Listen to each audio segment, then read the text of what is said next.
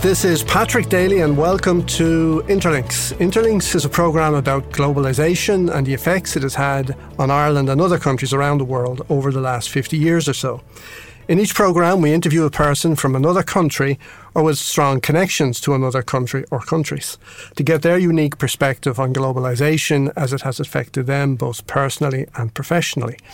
There's a little bit of history, dash of economics, sprinkling of business, and an overlay of personal experience from both me and from my interviewees from around the world. Today, we will be speaking to an Irishman uh, who is one of a rare breed of Irish people, I think, who can actually speak foreign languages fluently. In fact, John speaks six languages, four of which I understand he speaks uh, fluently. We'll talk to him about that in a moment. John has travelled uh, extensively uh, around the world, both for business and for leisure, and so far has visited over 80 countries around the world. As an executive with CRH, uh, which really could be described now as an Irish multinational. John travelled and worked extensively uh, with various different cultures.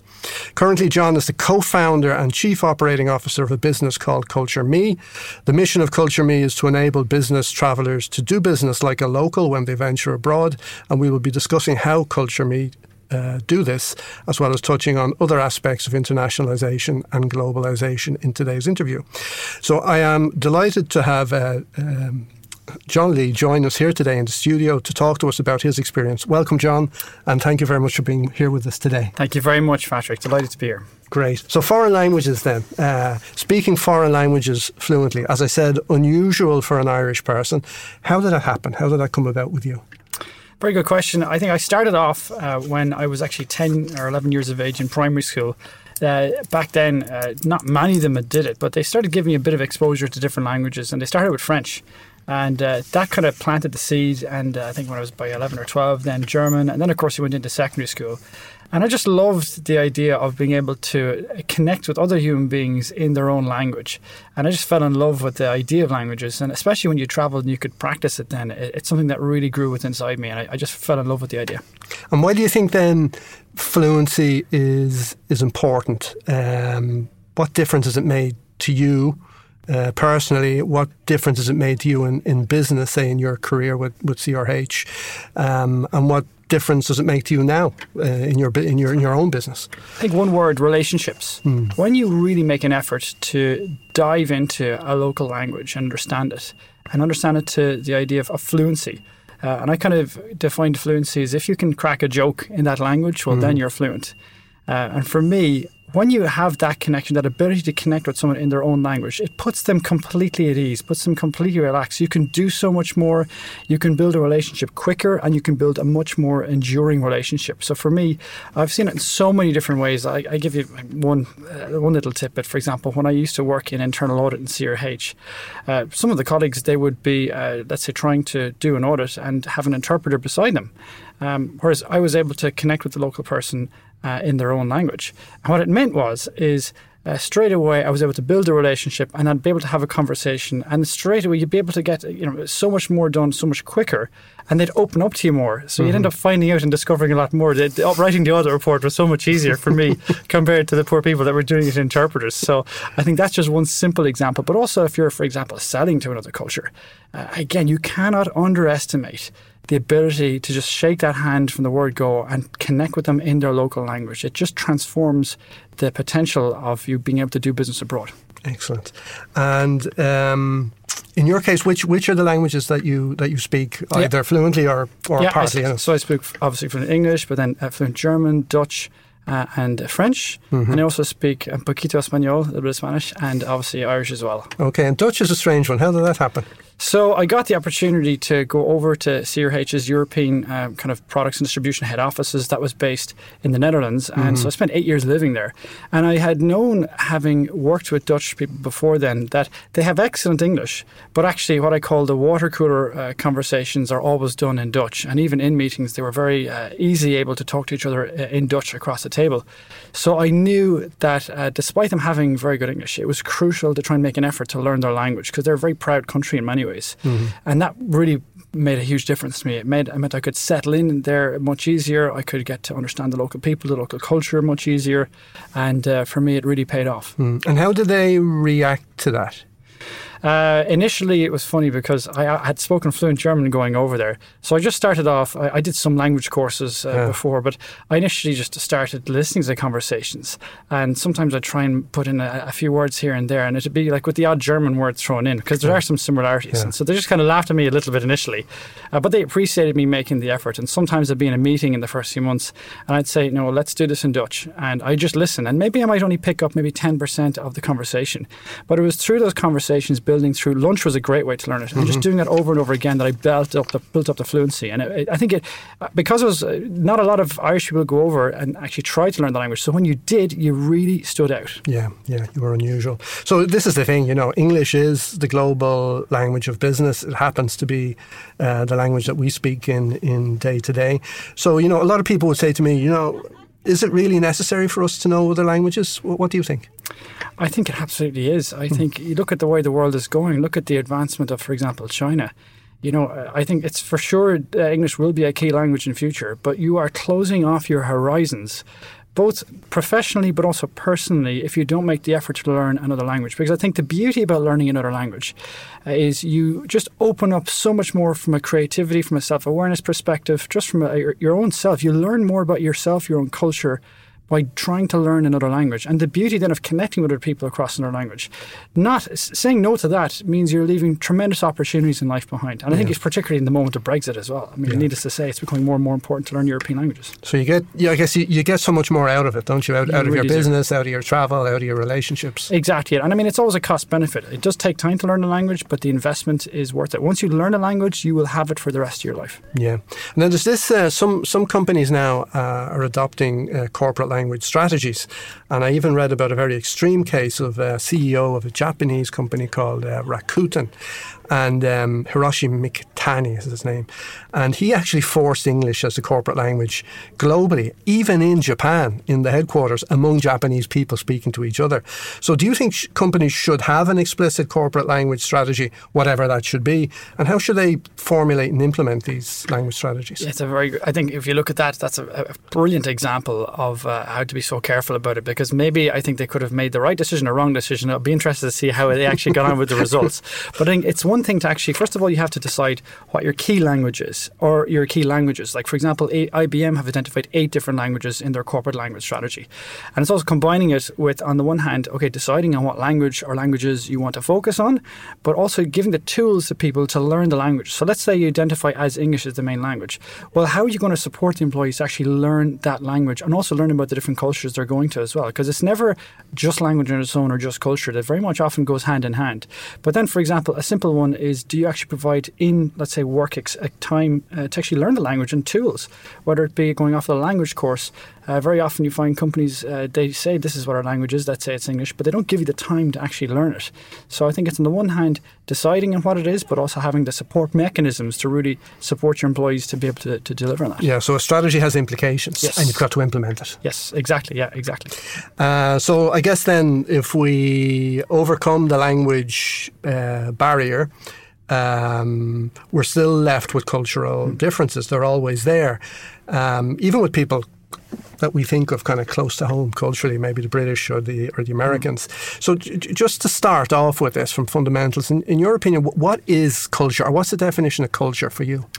For me, uh, the essence of culture is your values, your beliefs, your customs that mark out your national culture. So, if I was to ask you, your listeners, what makes you proud to be Irish? If you're from Ireland, what makes you proud to be Irish? And very often, one of the questions we ask to illustrate this, we often pick a neighbouring country. So, if I, sometimes if you ask people what are Irish people, they'll say, "Oh, we're friendly, we good crack, you know, we're great for the pubs and all the rest." But that doesn't tell me very much. So, what I mm. often do is I pick a neighbouring country. I say, "So you're you're uh, you're like the, the the Brits, are you?" I say, "No, no, no, no. Hold on a second. We're different because of X, Y, and Z." And now you get to the essence of what the culture is. Yeah. and then when you're when you're talking about cultures and the differences, on what kind of vectors are cultures different from each other. One you kind of mentioned was maybe the perception of, of time, mm. but maybe also things to do with perception of, of hierarchy mm. or formality in relationships. What for you? What are the Yeah, for me, the, the, the- the- yeah, good. The core one that I always want to try and get a handle on from the word go is I want to understand what's the communication style. That's the that for me is the most important because uh, if they're a very direct culture, like let's say for example, people from the Netherlands, they are so direct. You know, if you did a presentation to someone in the Netherlands and they didn't like it, they'd say, Patrick, that was a crap presentation. That's just not going to work. Whereas if you did it for someone in Ireland, they'd say, Oh, well, interesting presentation, Patrick. I, I like what you did over here. We'll have a think about that one over there. But well done. I mean, this cost a business person I know like millions. He presented to he's Dutch, presented to his UK boss, and then a few weeks later he said, "What the hell have you done? Invested all that money?" I said, "Well, this, I thought you gave me the green light." Just total intercultural miscommunication. So communication style, that's number one. Uh, you've also got you mentioned time, for example, in Germany. If you arrive on time, you're late. So even if you're doing virtual meetings, you know, you've got to understand the essence of time and how we see it is different across cultures. Uh, power distance or hierarchy, that's another one. So uh, I think in, in is it uh, I think it's Bulgaria. Uh, life is a ladder, uh, some to go up, some to go down. So in some cultures, you sit somewhere on a ladder, like think of the caste system, the caste system over in India. Whereas in other cultures, no, we're all very much equal. Um, or for example, then you've also got the individual collectivism. So for uh, some people, let's say if you look at US culture, in many ways, it's very much about me, myself, and I, personal freedom, individual empowerment. Same in the UK, for example, and here in Ireland to a degree. Whereas in other cultures, like in China, it's all about us. It's about us as a collective. It's all us doing this together and not having people do solo runs off left, right, and centre. Another one that you have is, for example, the masculinity or femininity of a culture. And here, for example, it's all about, let's say, is life about survival of the fittest? Go back to the US again. It's all about the American dream. It's all about really competition's a big part of life. Whereas if I take the likes of, for example, China, it's less that. It's more about, let's say, or for example, take the Netherlands, for example. It's a very feminine culture. It's all about work-life balance. It's not about working your ass off. It's all about being, finishing work at uh, at uh, five o'clock. The last one, then, and there are many more, but for example, long-term orientation. So some cultures, like in China, if they do a strategic plan, it's in literally, you know, it's in collections of five or even ten years. Whereas in the U, uh, US, it's more like, for example, quarters. And that's very important. You look at think of Ireland, for example, and you think of, for example, the crisis that we experience here. You know, for us, we were more short-term orientated, and so for us, it was easier to put money on the on the credit card, for example, and easier to take on debt. Whereas, for example, in Germany, they're much more long term orientated. They would never do that. So it, these things have very significant consequences. and then broad families of, of cultures. Uh, how, would Yeah. you, how would you group them? Yeah, good one. So, for example, you often have the, uh, let's say, the Anglo Saxon speaking part of the world, the likes of, let's say, Australia and New Zealand, uh, Ireland, and, and, uh, and the UK, for example.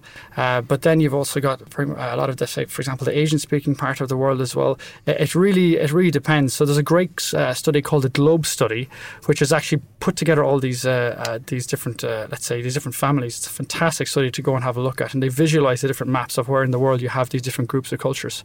If you like, I can uh, share the link uh, afterwards with listeners. Yeah. Do. Um, and culture now, today, why is it so important precisely now, and particularly for business? Oh, good question. So we've been around for hundreds of millions of years, and if you think about it, we started with our individual personality. We then moved to our tribe or organization culture, they call it nowadays. But it's actually only in the last 30 years that national culture has become so important. And it's really down to two key reasons. Number one, the deregulation of the airline industry, and number two, the creation of the internet. And if you think about it in your everyday life, think about your local shopping centre or even your local school, for example. Your local shopping centre, uh, Quinsworth 30 years ago, you'd meet one culture in 10 minutes. Whereas today, you walk into your local Tesco, you'll see 10 different cultures in 10 minutes. And even if you look at your everyday work, think of how many different cultures you work with, whether it be remotely or not, or in your office. Everyone now is just surrounded by different cultures. And so it's like doing business blindfolded if you don't understand these different cultures that you have around you. hmm And you, you, you mentioned there in passing earlier um, kind of misinvestment a mismatch between a Dutch and an English perception of a, of a presentation. Um, do you have any other good examples of Hmm. Oh uh, God. cost of getting culture wrong? Hundred percent. So let's say talk about presentations uh, in in Germany. You know, you start with your presentation. You start with uh, the facts, and you you know finish with the vision. And for them, it's the facts, it's the logic that, that build up your argument and your presentation that are crucial. Whereas in the USA, you know, you start with the vision and you end with the facts. You might put them into the into the appendix. But you know, in the US, it's about selling the vision. Even like closer to home, for example. I mean, you talk about uh, how, uh, let's say, the importance of close to home culture is. Well, take the countries like practically right beside us. Take the Benelux. If you look at uh, the Netherlands and Belgium. So, how many people and how many of your listeners would know that the business culture in the Netherlands is the exact opposite of Belgium? So, in Belgium, they're very hierarchical. Whereas in the Netherlands, they're incredibly flat. You could walk into the CEO office, no problem at all. Going back to the Netherlands, they're incredibly direct. I mean, one of the most direct in the world. Whereas in Belgium, much like us, very indirect, don't like confrontation. Mm-hmm. Even if you look at how they have food in the Netherlands, it's like a 20 minute lunch with like sprinkles on top. Uh, whereas in Belgium, it's like a three course dinner with French wine and Trappist beer. And by the way, it's during lunch that that's where the negotiation is done in Belgium. Whereas in the Netherlands, it's never done over lunch. It's always done in the meeting room. So they're right beside us. How many people would know that? And mm. how important is that for, for example, somebody selling into those countries to be aware of? It's crucial. And then this concept of cultural intelligence. Um, how can we develop that and how can we actually measure it, whether we're any good at it or not? Yeah, well, I think the first question is a great saying a fish doesn't know it's in water, a saying by Derek Sivers. So the first question is to realize that you are a fish with the water of culture all surrounding you. So the mm. first question is to open your eyes to it and actually be curious about it. But then, if you want to take it to the next level and you say, listen, this really is something very important for me and my organization, you have got cultural assessment tools where you, you and your team can fill out surveys to see how you compare personally to your culture and comparing that to other cultures, for example. That's a very easy thing that you can do. And then, if you really want to go to the next level, well, you can start building cultural metrics and KPIs into your organization. Like, for example, tracking uh, how much of your customer complaints is due to cultural miscommunication, or, for example, tracking uh, the lost deals that your sales team do due to a cultural faux pas. They're typically stuff that are not actually followed or tracked or measured by organizations. But if you do that, well, then you'll be one of the world class ones. Mm-hmm. And then if we pursue that kind of um, approach and, and we learn, um, how do we avoid the, the danger then of cultural stereotyping and perhaps losing sight of the mm. fact that each person we meet is uh, an individual with their own personality? Well, well that's exactly. I, fully, I completely agree. I think we're all a combination of 50% our personality and 50% our national culture. And some occasions it's the personality that comes through really strong, and in other occasions it's the likes of the national culture that comes through. Like here in Ireland, we love talking about the weather and having a bit of chit chat at the start of meetings, you know. Yeah. Whereas in Germany or in the Netherlands, it just gets straight to the point, no messing about. Eh? So I think it's understanding the different scenarios and just being uh, being aware of it. I think is one of the most important steps that you can do. To be honest. Okay, and then so your best advice then for people facing and there lo- and there are lots of them uh, facing now the challenges and opportunities of living abroad, working abroad in a in a different culture. What's your best advice for them? Oh, I think it's really important to get your mindset right of both you and, for example, if you've got family coming over with you or friends, uh, help getting everyone ready and mindset wise for this new culture and expect the unexpected and expect this is going to be different and take all your assumptions and throw them in the bin and come at it with a blank page. And I think what can also help massively as well is really making an effort to learn the local language. Of course, if you're moving to an English speaking country, that's great. But if you're not really making the effort consciously to go after and learn the language even before you go, I think the last tip I give that I found as an expat was a massive help in the Netherlands is try and take something that you're passionate about. Let's say, for example, sports. For me, in my case, I, am a huge fan of rugby. So I joined a local rugby team in the Netherlands. Yeah, a rugby team's big in the Netherlands. There's not, but there are certainly a number of clubs there. So I joined that. That was a great way to integrate in with the local community because I think the risk is for expats. It's so easy to go off to the expat community, mm. and it's important to network with them as well. But I think it's so important to really authentically deep dive into the local culture and the local network, and you'll get the best value out of it. Yeah, you see, you see that repeat itself almost expat bubbles, whether in Dubai or in Hong Kong or in Spain, and people live in those bubbles for years and years and come home and have really not really learned a whole lot in terms of the culture or language. The amount of you know, people I spoke to in the Netherlands uh, from, let's say, from Ireland or UK, and they uh, spent years in the Netherlands and didn't speak a word of English. In fact, I was really one of the exceptions to the rule. And I mean, that's a very sad indictment of you know missing out on the beauty of deep diving on another culture and people. Yeah, it's a kind of incuriosity, which uh, I think George W. Bush was accused of that particular that's sin. That's exactly yes, that's exactly it. Uh, so your business is called Culture Culture Me, uh, and I understand that you work with and, and help business travelers. Um, so how do you do that, and what are the business benefits for clients? Yeah, good question. So if we look at the two things we do. Uh, the first thing we have is a, a, digital content platform, and the second thing that we have is culture workshops. So the digital content platform is basically uh, a platform where you've got really engaging videos around culture done by local people and from uh, visitors like ourselves, for example, to help bring about the beauty and help you understand the beauty of another culture, open your eyes to it.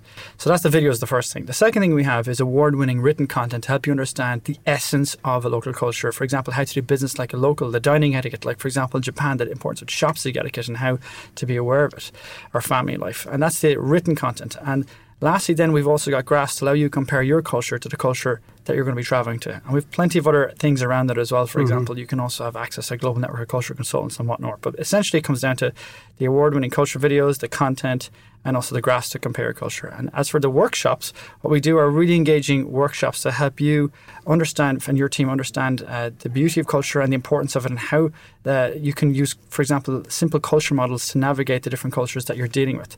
And there we're kind of helping teams navigate the different intercultural tensions you can have with international teams or helping, for example, salespeople be more culturally intelligent to boost your sales as an organization. Mm-hmm. And so what are your goals and ambitions then for the business in the coming years? But for us, if you look at why we started the business, I mean, there was a huge gap in the market. So, I mean, you essentially have a map to get to your destination. But when you get there, what have you got to understand the local people? And you think of how often we use Google Maps. I mean, everyone uses when you're going abroad. But actually, when you're going abroad, how do you find out about the local people and the local culture? It's something that uh, people, when you put it to them, like there is this kind of a map of the local people. People go, well, actually, I am really curious. This looks like something very interesting. And I think for me, trying to change the mindset of people within business travel, that this is a huge opportunity and it's ultimately about people. I'm actually only just back from the Global Business Travel Association conference in Chicago last week. And there's some fascinating statistics from business travel. Basically, seven out of 10 business travelers don't speak, or uh, seven out of 10 travel managers don't speak to HR. But for eight out of 10 uh, let's say business travelers, travel experience really impacts on job satisfaction. But the problem is, is that nine out of 10 travel managers don't survey their business travelers post trip. So they're not actually asking the people, well, how can we really help you improve their whole travel experience and where are your friction points, like, for example, anxiety on going to new cultures or whatnot. So I think for me, it's really focusing on that, that people side of business travel for me is, uh, is massively important. So if we can shift the industry in a bit, that would be a big, uh, that would be a big ambition. Mm-hmm. And I think in, in business today, this um, proliferation, if you like, of, of traveling, living abroad, working abroad, we take it for granted somewhat. But, you know, um, I remember growing up in the, in the 70s um, you know, that was unusual. My father didn't work abroad. All the work he did was here, and everybody mm. else's dad was pretty much the same, with one or two exception, exceptions. So it's kind of a symptom of globalization that we've become accustomed to. So what's what's your view on where we are now with economic globalization? You know, with Brexit, and Trump, and all of this, and where do you see it going from here? Well, I think if you look at globalization, it's clearly at this point in time taking a little bit of a breather. Uh, if you look at the likes of the elements of, uh, let's say, Trump and, and Brexit and whatnot, I think it's clear that uh, perhaps in some countries, in some parts of some countries, the acceleration of globalization has been per- perhaps too quick for the local governments to support uh, in some ways. So you talk about communities being left behind in certain parts of the US and the UK, for example. But I think long term, uh, it's uh, it's it's going to be with us forever. I think we're, the world is becoming more global, but we're still fiercely proud of our own national cultures. So understanding those national cultures is always going to be important, and we will never lose what the essence of what makes us special from uh, as a national countries around the world. But I think the importance of uh, of globalization, the benefits are, are just too big long term to leave behind, I would, su- I would suggest. Okay, so leaving um, maybe work aside just for a moment, outside of work, what kind of things do you like to do? Oh, for, well, I've got uh, two beautiful uh, daughters and a fantastic wife. So Dee's a co-founder of me in the business, uh, and uh, we've uh, we've a huge passion for travel. We love traveling around the world, and in fact, our uh, eldest Rosa, she's two, and she's already been to 23 countries. and we've only had our, our, our second Esme. She's she's only five months old now at the moment. So an absolute handful, but they're wonderful. For me, that that really, uh, you know, eh, eh, when you're building a startup, it can be quite stressful. When you're coming back to that, it makes you realise what's really important. And other than that, then huge interest in rugby, massive interest in rugby. Okay, so the World Cup coming up soon. Yes, yeah, actually Japan. It's funny. Yeah, I was only talking yeah. to Werner Jackman. Fro- frothing at the mouth at this stage. Yeah, yeah, yeah, yeah, exactly. Yeah. so to finish, then, where can listeners find out more about you, more about your business, and, and the services that you provide? You can go on to and visit our website. It's www.culturemee.com. It's two e's at the end so C U L T U R E M E E dot com. Or they can also email me directly at john, J O H N, at culturemee.com. Be happy to help. Excellent, John. It's been uh, absolute pleasure. Very interesting, fascinating conversation. Thank you very much. Uh, so it just remains for me to say thanks to our guest, John Lee of Culture Me, uh, and thanks to Ben on sound. And for more on business globalization and international supply chain management, check out my blog on albalogistics.com. That's A L B A logistics, all one word, dot com. And goodbye until next time. Thank you.